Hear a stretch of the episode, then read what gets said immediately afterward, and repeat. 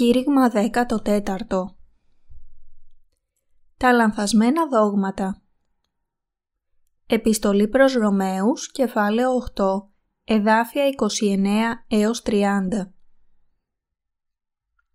Διότι όσους προεγνώρισε, τούτους και προόρισε, συμμόρφους της εικόνος του Ιού αυτού, δια να είναι αυτός πρωτότοκος μεταξύ πολλών αδελφών.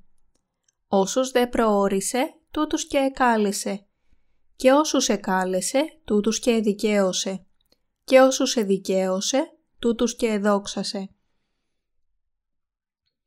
Αυτές οι περικοπές μας λένε ότι ο Θεός έχει προορίσει να σώσει τους ανθρώπους μέσω του Ιησού Χριστού. Ο Θεός τους έχει καλέσει με τον Χριστό. Δικαίωσε όσους κάλεσε και δόξασε όσους δικαίωσε.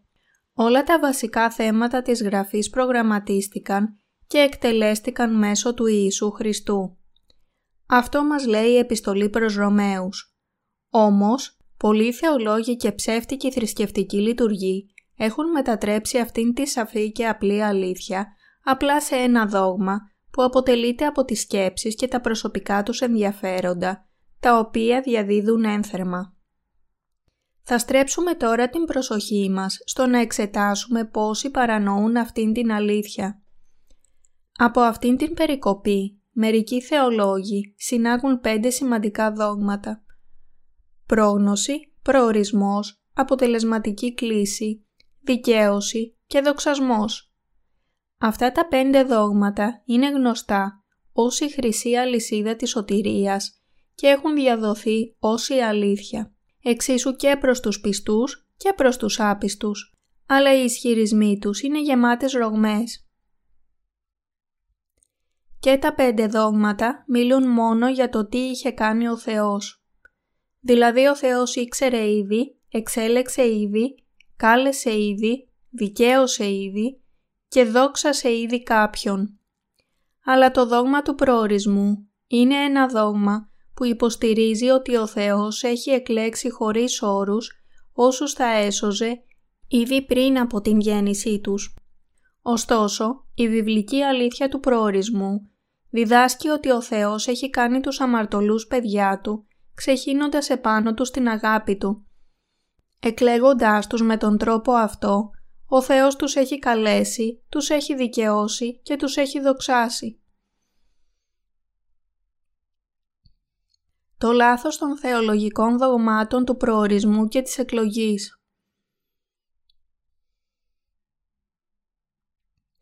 Στη χριστιανική θεολογία μπορούμε να βρούμε τα πέντε μεγάλα δόγματα του καλβινισμού που διακηρύχθηκαν από τον Ιωάννη Καλβίνο. Ανάμεσά τους είναι το δόγμα του προορισμού και το δόγμα της εκλογής. Στην ακόλουθη συζήτηση θα επισημάνω τα βιβλικά λάθη αυτών των δογμάτων και θα μαρτυρήσω το Ευαγγέλιο του Ήδατος και του Πνεύματος. Το δόγμα της εκλογής προήλθε από έναν θεολόγο που ονομαζόταν Ιωάννης Καλβίνος. Φυσικά, ο Θεός μίλησε για την εκλογή εν Χριστώ Ιησού πολύ πριν από την εποχή του Καλβίνου. Αλλά το δικό του δόγμα της εκλογής έχει οδηγήσει πολλούς σε σύγχυση. Αυτό το ψεύτικο δόγμα περιορίζει την αγάπη του Θεού και την ορίζει ως μεροληπτική και άδικη. Μιλώντας θεμελιακά, δεν υπάρχουν ούτε όρια ούτε σύνορα στην αγάπη του Θεού. Και με αυτόν τον τρόπο το δόγμα του προορισμού που επιβάλλει τέτοια όρια στην αγάπη του Θεού δεν μπορεί παρά να είναι λανθασμένο. Ωστόσο η πραγματικότητα είναι ότι πολλοί πιστοί στον Ιησού σήμερα έχουν δεχτεί αυτό το δόγμα ως φυσικό και μοιραίο. Οι ιδέες αυτού του δόγματος του προορισμού έχουν φτάσει να κυβερνούν πολλά μυαλά, καθώς το δόγμα ταιριάζει σε όσους αρέσει να φιλοσοφούν και ως τέτοιο εξουσίασε το νου τους, κάνοντάς τους να πιστεύουν σε αυτά. Το δόγμα υποστηρίζει ότι ήδη πριν από τη δημιουργία ο Θεός εξέλεξε μερικούς χωρίς όρους, ενώ άλλοι προορίστηκαν να αφαιθούν έξω από αυτήν την εκλογή. Αν ήταν αληθινό αυτό το δόγμα, οι ψυχές που δεν εκλέχτηκαν θα είχαν λόγους να διαμαρτυρηθούν ενάντια στον Θεό που θα μετατρεπόταν έτσι σε Θεό άδικο και προκατηλημένο. Λόγω αυτών των δογμάτων, ο σημερινός χριστιανισμός έχει περιέλθει σε μεγάλη σύγχυση. Κατά συνέπεια, πολλοί χριστιανοί υποφέρουν αναρωτώμενοι. Εγώ έχω εκλεγεί. Αν ο Θεός με είχε προορίσει πριν από την δημιουργία, ποια είναι η αξία της πίστης στον Ιησού; Καταλήγουν να ενδιαφέρονται για το αν συμπεριλήφθησαν ή αποκλείστηκαν από την εκλογή του Θεού. Για αυτόν τον λόγο, το δόγμα του προορισμού έχει παράγει τόσο πολύ σύγχυση μεταξύ των πιστών στον Ιησού, επειδή δίνουν περισσότερη σημασία στο θέμα της εκλογής τους παρά στο αληθινό Ευαγγέλιο του Ήδατος και του Πνεύματος που δόθηκε από τον Θεό. Αυτό το δόγμα έχει μετατρέψει την αλήθεια του χριστιανισμού σε άλλη μία απλή θρησκεία του κόσμου. Αλλά είναι πια καιρός να πετάξουμε αυτά τα λανθασμένα δόγματα έξω από την χριστιανοσύνη με το Ευαγγέλιο που έχει φέρει μαρτυρία στην δικαιοσύνη του Θεού. Γι' αυτό πρέπει πρώτα να δείτε μέσα σας αν το δόγμα του προορισμού είναι σωστό ή όχι και να ελευθερωθείτε από όλες τις αμαρτίες σας με την γνώση και την πίστη στο Ευαγγέλιο του Ήδατος και του Πνεύματος.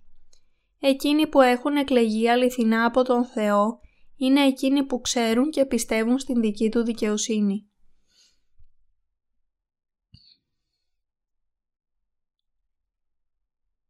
ο προορισμός και η εκλογή για την οποία μίλησε η αλήθεια.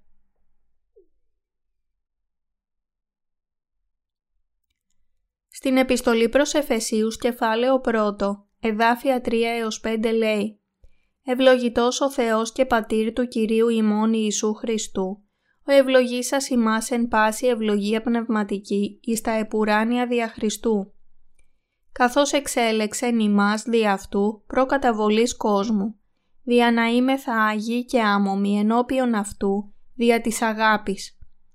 Προορίσας ημάς εις υιοθεσίαν δια Ιησού Χριστού εις Αυτόν, κατά την ευδοκίαν του θελήματος αυτού. Η εκλογή για την οποία κάνει λόγο η επιστολή προς Εφεσίους είναι μία εκλογή που γίνεται εν αυτό, το Χριστό, Προκαταβολής κόσμου. Εφεσίους, κεφάλαιο 1, εδάφιο 4.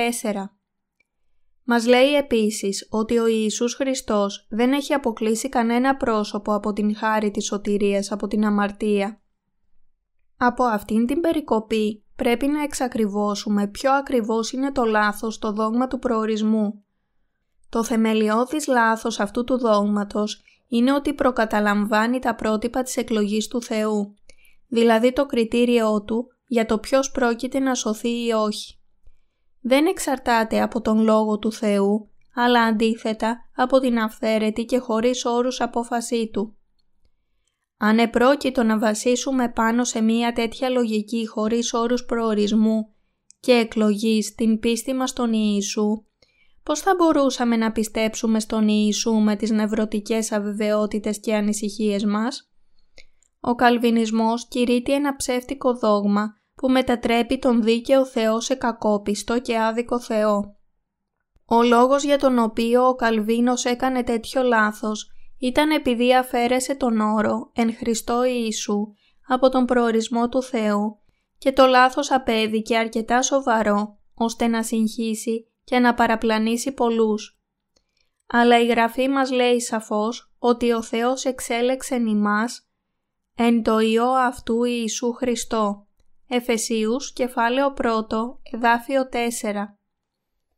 Αν ο Θεός επέλεξε χωρίς όρους μερικούς, όπως αξιώνει ο Καλβίνος, για να είναι ο Θεός τους, ενώ απέκλεισε άλλους χωρίς λόγο, τι θα μπορούσε να είναι πιο παράλογο από αυτό; Ο Καλβίνος μετέτρεψε τον Θεό σε άδικο Θεό στα μυαλά πολλών ανθρώπων. Αλλά η βίβλος μας λέει στην επιστολή προς Ρωμαίους κεφάλαιο 3, εδάφιο 29 «Ή των Ιουδαίων μόνον είναι ο Θεός, ουχή δε και των εθνών, ναι και των εθνών. Ο Θεός είναι ο Θεός του καθένα και ο σωτήρας όλων. Ο Ιησούς είναι ο σωτήρας όλων.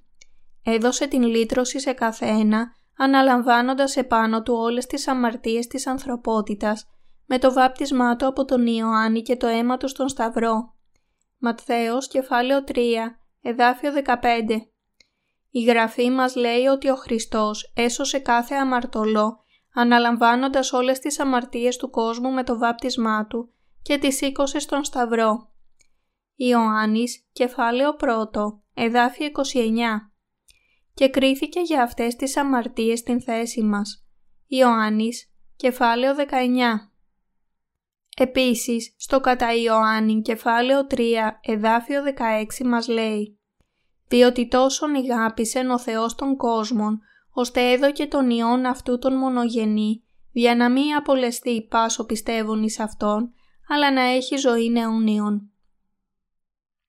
Ο Ιησούς Χριστός μέσα στην δικαιοσύνη του Θεού πήρε επάνω του τις αμαρτίες όλων με το βάπτισμά του. Πέθανε στον Σταυρό και αναστήθηκε για όλη την ανθρωπότητα. Η κατανόησή μας για το ποιους έχει καλέσει ο Θεός πρέπει να βασίζεται στον Λόγο Του. Γι' αυτό ας ρίξουμε μία ματιά στο χωρίο προς Ρωμαίους κεφάλαιο 9 εδάφια 10 έως 11. Και ουχή μόνον τούτο, αλλά και Ρεβέκα, ότε συνέλαβε δύο εξ ενός ανδρός, Ισαάκ του πατρός ημών. Διότι πριν έτη γεννηθώσει τα παιδεία και πριν πράξωση τι αγαθών ή κακών, διαναμένει ο κατεκλογήν προορισμός του Θεού, ουχή εκ των έργων, αλλά εκ του καλούντος. Εδώ λέει ότι ο σκοπός του Θεού μπορεί να σταθεί εκ του καλούντος. Ποιος λοιπόν έχει καλέσει ο Θεός τον Ιησού Χριστό; Είναι συγκεκριμένα η αμαρτωλή που έχει καλέσει ο Θεός. Ανάμεσα στον Ισάφ και στον Ιακώβ, ποιον αγάπησε ο Θεός; Αγάπησε τον Ιακώβ. Ο Θεός δεν αγάπησε ανθρώπους όπως ο Ισάφ, που ήταν γεμάτοι από τη δική τους δικαιοσύνη. Αλλά κάλεσε αμαρτωλούς όπως τον Ιακώβ και τους επίτρεψε να αναγεννηθούν μέσω του Ευαγγελίου του Ήδατος και του Πνεύματος. Αυτό ήταν το ακριβές θέλημα της δικαιοσύνης του Θεού που επέλεξε για να αγαπήσει και να καλέσει μέσω του Ιησού Χριστού αμαρτωλούς όπως ο Ιακώβ. Επειδή ο Αδάμ ήταν προπάτορας όλων, όλοι γεννήθηκαν απόγονοι ενός αμαρτωλού.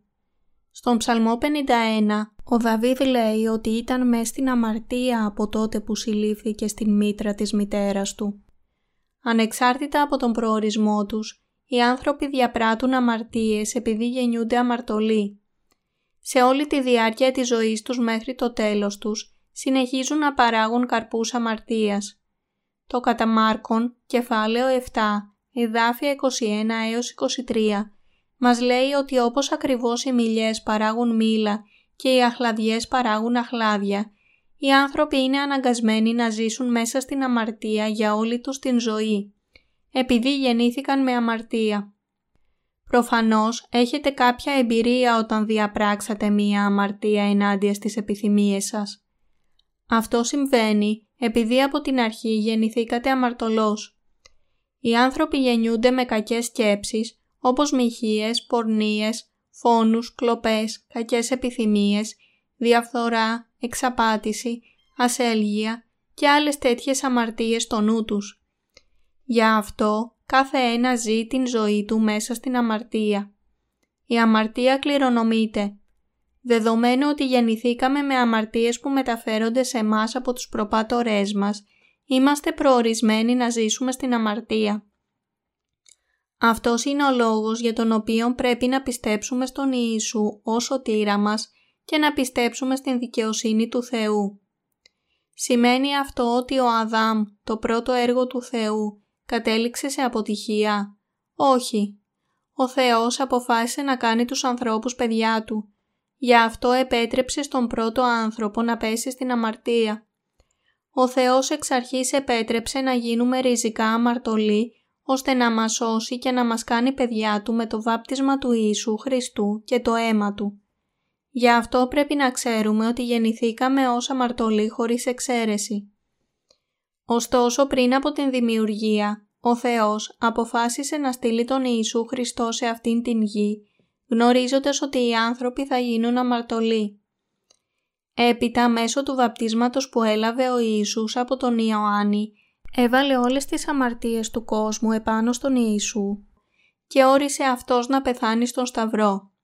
Με άλλα λόγια, αποφάσισε να παραχωρήσει την ευλογία της λύτρωσης από την αμαρτία σε κάθε έναν που θα πίστευε και να γίνει παιδί του Θεού. Αυτό είναι το σχέδιο του Θεού και ο σκοπός που δημιούργησε την ανθρωπότητα. Μερικοί άνθρωποι μπορούν να ρωτήσουν εξαιτίας παρανόησης. Κοιτάξτε τον Ιακώβ και τον Ισάφ. Δεν επιλέχθηκε ο ένας από τον Θεό και ο άλλος εγκαταλείφθηκε. Όμως ο Θεός δεν εξέλεξε χωρίς όρους όσους επέμεναν να σωθούν χωρίς τον Ιησού Χριστό. Επέλεξε σαφώς να κάνει τον κάθε ένα παιδί του μέσω του Ιησού Χριστού. Αν εξετάσουμε μόνο την Παλαιά Διαθήκη, μπορεί να μείνουμε με την εντύπωση ότι ο Θεός επέλεξε μόνο μία πλευρά. Αλλά με την Καινή Διαθήκη μπορούμε να δούμε χωρίς λάθος ότι εξέλεξε ανθρώπους όπως ο Ιακώβ για να σώσει όλους τους αμαρτωλούς μέσω του Ιησού Χριστού. Πρέπει να έχουμε σαφή κατανόηση και να πιστέψουμε σε Εκείνον στον οποίον μας κάλεσε ο Θεός με τον Λόγο Του. Ανάμεσα στον Ισάφ και τον Ιακώβ, ποιον κάλεσε και αγάπησε ο Θεός; Δεν κάλεσε άλλον παρά τον Ιακώβ, έναν άνθρωπο γεμάτο ανεπάρκειες, εξαπάτηση και αδικία, για να τον αγαπήσει και να τον σώσει μέσα στην δικαιοσύνη του Θεού. Και εσείς επίσης πρέπει να πιστέψετε σε αυτήν την αλήθεια, ότι ο Πατέρας Θεός σας έχει καλέσει στην δική Του δικαιοσύνη μέσω του Ιησού Χριστού. Πρέπει επίσης να πιστέψετε στο γεγονός ότι το Ευαγγέλιο του Ήδατος και του Πνεύματος εν Χριστώ Ιησού είναι η ίδια η δικαιοσύνη του Θεού. Γιατί λοιπόν διάλεξε ο Θεός τέτοιους ανθρώπους όπως τον Ιακώβ; Ο Θεός διάλεξε τον Ιακώβ επειδή ήταν αντιπρόσωπος όλων των άδικων ανθρώπων. Η κλίση του Ιακώβ από τον Θεό ήταν μία κλίση σύμφωνη με το θέλημά Του. Μία κλίση σύμφωνα με τον Λόγο του Θεού ότι εκλεχθήκαμε εν Χριστώ Ιησού. Αυτή η κλίση είναι επίσης σύμφωνη με τον Λόγο της αλήθειας.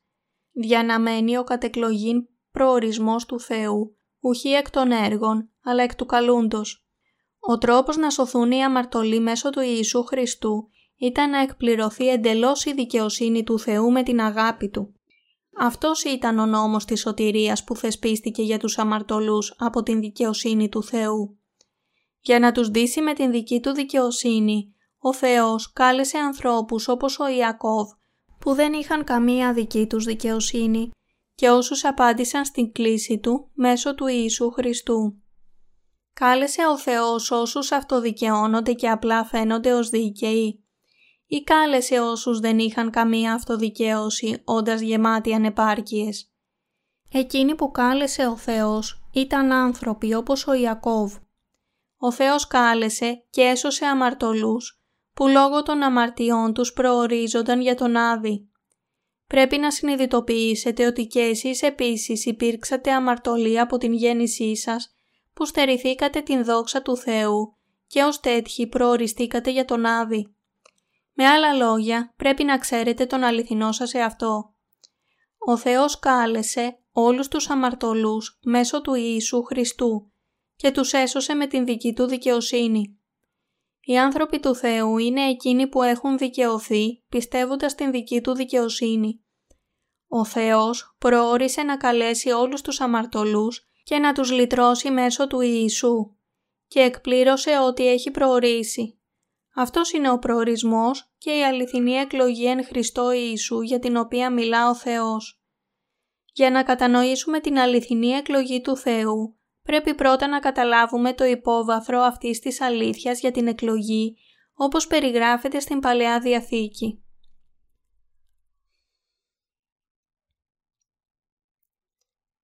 Υπόβαθρο στην εκλογή του Θεού από την Παλαιά Διαθήκη. Στη Γένεση κεφάλαιο 25 εδάφια 21 έως 26 υπάρχει η ιστορία του Ιακώβ και του Ισάφ. Ενώ ήταν ακόμα στην μήτρα της μητέρας τους Ρεβέκας, ανάμεσα στους δύο ο Θεός επέλεξε τον Ιακώβ. Σε αυτήν την περικοπή βάσισε ο Καλβίνος το δόγμα της εκλογής αλλά θα ανακαλύψουμε σύντομα ότι η κατανόησή του απέχει από το θέλημα του Θεού. Υπήρξε λόγος για τον οποίο ο Θεός αγάπησε τον Ιακώβ περισσότερο από τον Ισάφ. Αυτός ο λόγος είναι ότι οι άνθρωποι όπως ο Ισάφ, αντί να στηρίζονται και να εμπιστεύονται στον Θεό, ζουν με πίστη στις δυνάμεις τους, ενώ οι άνθρωποι όπως ο Ιακώβ ζουν με εμπιστοσύνη και στηρίζονται στην δικαιοσύνη του Θεού. Όταν λέει ότι ο Θεός αγάπησε τον Ιακώβ περισσότερο από τον Ισάφ, σημαίνει ότι ο Θεός αγάπησε ανθρώπους όπως ο Ιακώβ. Για αυτόν τον λόγο μας εξέλεξε εν το Χριστό. Εφεσίους, κεφάλαιο 1, εδάφιο 4. Ο απόλυτος προορισμός χωρίς τον Ιησού και έξω από την δικαιοσύνη του Θεού είναι μόνο ένα ψεύτικο χριστιανικό δόγμα. Αυτή η ιδέα τίνει να κάνει τον χριστιανισμό να πιστεύει σε έναν Θεό μοίρας. Αλλά η αλήθεια είναι ότι ο Θεός εξέλεξε όλους τους αμαρτωλούς εν Χριστώ. Επειδή ο Θεός επέλεξε να σώσει όλους τους αμαρτωλούς εν Χριστώ Ιησού, η εκλογή του ήταν μία δίκαια εκλογή. Αν ο Θεός είχε διαλέξει τον Ιακώβ χωρίς όρους και απέριπτε τον Ισάφ αβάσιμα, θα ήταν άδικος ο Θεός, αλλά μας κάλεσε εν Χριστώ Ιησού.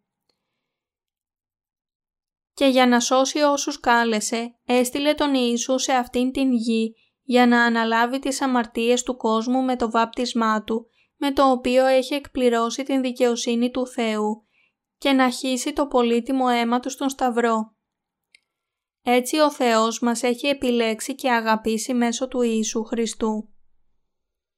Πρέπει να απορρίψουμε τις ανθρώπινες σκέψεις μας και να πιστέψουμε στον λόγο της Γραφής, όχι με πίστη στο γράμμα, αλλά με πίστη πνευματική.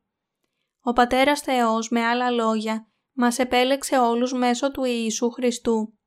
Αλλά πώς μεταχειρίζεται ο Καλβίνος την εκλογή του Θεού; Αληθινή πίστη υπάρχει όταν κάποιος ξέρει και πιστεύει στην δικαιοσύνη του Θεού. Το να πιστεύεις στην ανθρώπινη σκέψη ως την αλήθεια είναι το ίδιο με το να λατρεύεις ένα είδωλο αντί του Θεού. Η πίστη στην δικαιοσύνη του Θεού μέσω του Ιησού είναι σαφώς ευδιάκριτη από την πίστη στο λανθασμένο δόγμα του προορισμού. Αν δεν γνωρίζαμε και δεν πιστεύαμε στον Ιησού σύμφωνα με τον γραπτό λόγο του Θεού, δεν θα ήμασταν διόλου διαφορετικοί από τα κτίνη που είναι ανίκανα να σκέφτονται. Έχουμε επιλεγεί ως παιδιά του Θεού με την σφραγίδα της δικαιοσύνης του Θεού εν Χριστώ Ιησού.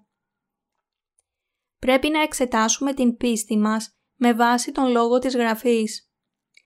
Ένα από τα πέντε δόγματα του Καλβινισμού μιλά για περιορισμένη εξηλαίωση. Αυτό το δόγμα υποστηρίζει ότι μεταξύ των πολλών ανθρώπων του κόσμου μερικοί έχουν αποκλειστεί από την σωτηρία του Θεού. Αλλά δεν μπορούν η αγάπη του Θεού και η δικαιοσύνη Του να είναι τόσο άδικες. Η Γραφή μας λέει ότι ο Θεός θέλει να σωθώσει πάντες οι άνθρωποι και να έλθωσιν εις επίγνωση της αληθείας. Α Τιμόθεος, κεφάλαιο 2, εδάφιο 4. Αν η ευλογία της σωτηρίας ήταν μία περιορισμένη ευλογία που χορηγείται σε μερικούς, αλλά δεν επιτρέπεται σε άλλους, θα υπήρχαν πολλοί άνθρωποι που θα εγκατέλειπαν την πίστη τους στον Ιησού. Όσοι πιστεύουν σε τέτοια ψεύτικα δόγματα πρέπει να επιστρέψουν στο Ευαγγέλιο του Ήδατος και του Πνεύματος, να σωθούν από τις αμαρτίες τους και να λάβουν την αιώνια ζωή γνωρίζοντας και πιστεύοντας τον Ιησού Χριστό ως σωτήρα τους. Ο Θεός έχει σώσει τον καθένα μέσω του Ιησού Χριστού με τη δική του δικαιοσύνη.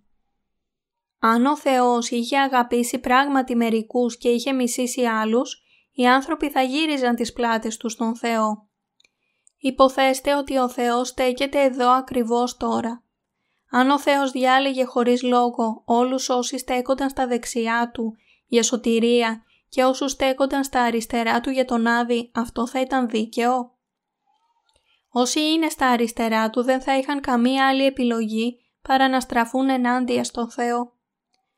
Αν ο Θεός δρούσε με αυτόν τον τρόπο, ποιος σε αυτόν τον κόσμο θα τον υπηρετούσε και θα τον λάτρευε ως αληθινό Θεό; Όλοι όσοι μισήθηκαν χωρίς όρους από τον Θεό θα διαμαρτύρονταν και στη συνέχεια θα μισούσαν τον Θεό. Ακόμα και οι εγκληματίες αυτού του κόσμου λέγεται ότι έχουν τη δική τους ηθική και δικαιοσύνη. Πώς λοιπόν θα μπορούσε ο δημιουργός μας να είναι τόσο άδικος και ποιος θα πίστευε σε ένα τέτοιο άδικο Θεό; Ο Πατέρας μας αποφάσισε να σώσει όλους τους αμαρτωλούς με την δικαιοσύνη του Θεού που βρίσκεται στον Υιό του Ιησού Χριστό.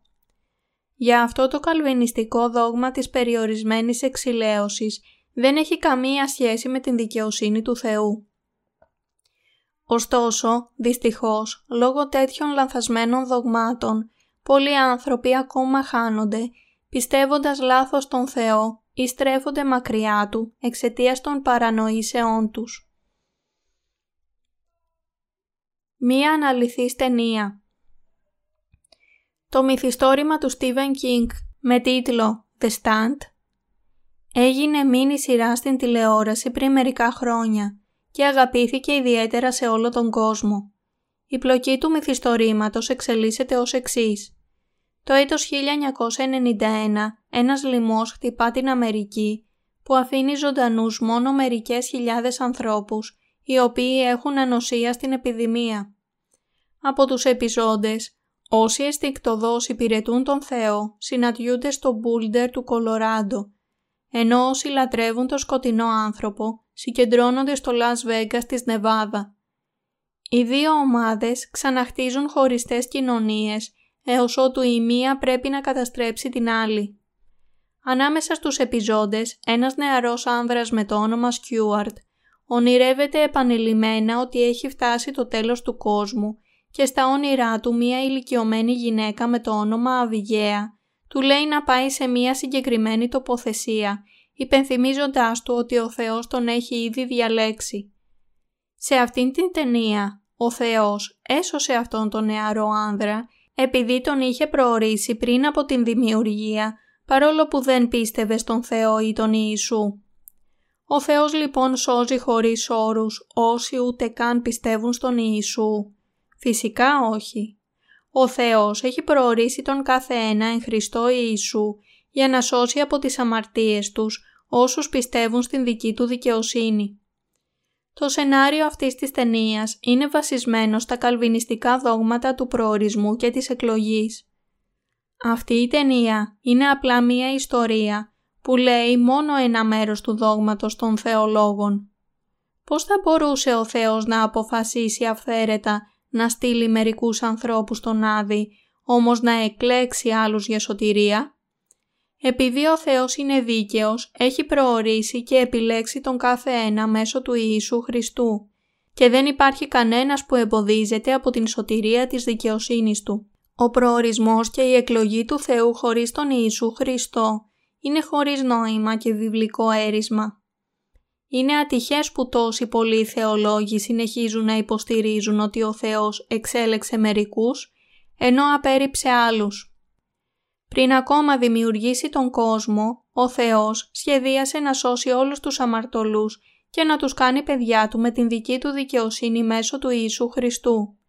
Με άλλα λόγια, εξέλεξε όλους τους αμαρτωλούς μέσω του Ευαγγελίου του Ιησού. Πώς πιστεύετε εσείς λοιπόν; Πιστεύετε ότι οι βουδιστές μοναχοί που προσεύχονται βαθιά στα βουνά είναι αποκλεισμένοι από την εκλογή του Θεού; Αν ο προορισμός και η εκλογή του Θεού ήταν απολύτως χωρίς τον Ιησού Χριστό, δεν θα υπήρχε καμία ανάγκη για μας να κηρύξουμε ούτε να πιστέψουμε στον Λόγο Του. Αν μερικοί άνθρωποι προορίστηκαν να σωθούν χωρίς τον σωτήρα Ιησού Χριστό και άλλοι όχι, δεν θα υπήρχε καμία απολύτως ανάγκη για τους αμαρτωλούς να πιστέψουν στον Ιησού. Και επιτέλους, το ότι ο Ιησούς μας έχει σώσει από τις αμαρτίες μας μέσω του βαπτίσματος και του αίματος του στον Σταυρό, αυτό θα ήταν χωρίς νόημα. Αλλά στην δικαιοσύνη του Θεού που υπάρχει στον Ιησού Χριστό, ο Θεός προσφέρει την σωτηρία ακόμα και σε αυτούς τους βουδιστές μοναχούς που δεν πιστεύουν στον Ιησού, αρκεί μόνο να μετανοήσουν και να στραφούν προς τον Θεό. Υπάρχουν πολλοί άνθρωποι σε αυτόν τον κόσμο που ζουν την ζωή τους πιστεύοντας τον Ιησού. Πρέπει να τους διαιρέσουμε σε δύο ομάδες. Μία ομάδα εκείνων που είναι όπως ο Ισάφ και μία άλλη εκείνων που είναι όπως ο Ιακώβ. Οι άνθρωποι όπως ο Ιακώβ χαρακτηρίζονται από μόνοι τους ως αμαρτωλοί που προορίζονται για τον Άβη και έτσι σώζονται από τις αμαρτίες τους πιστεύοντας το Ευαγγέλιο του Ήδατος και του Πνεύματος που δόθηκε από τον Ιησού.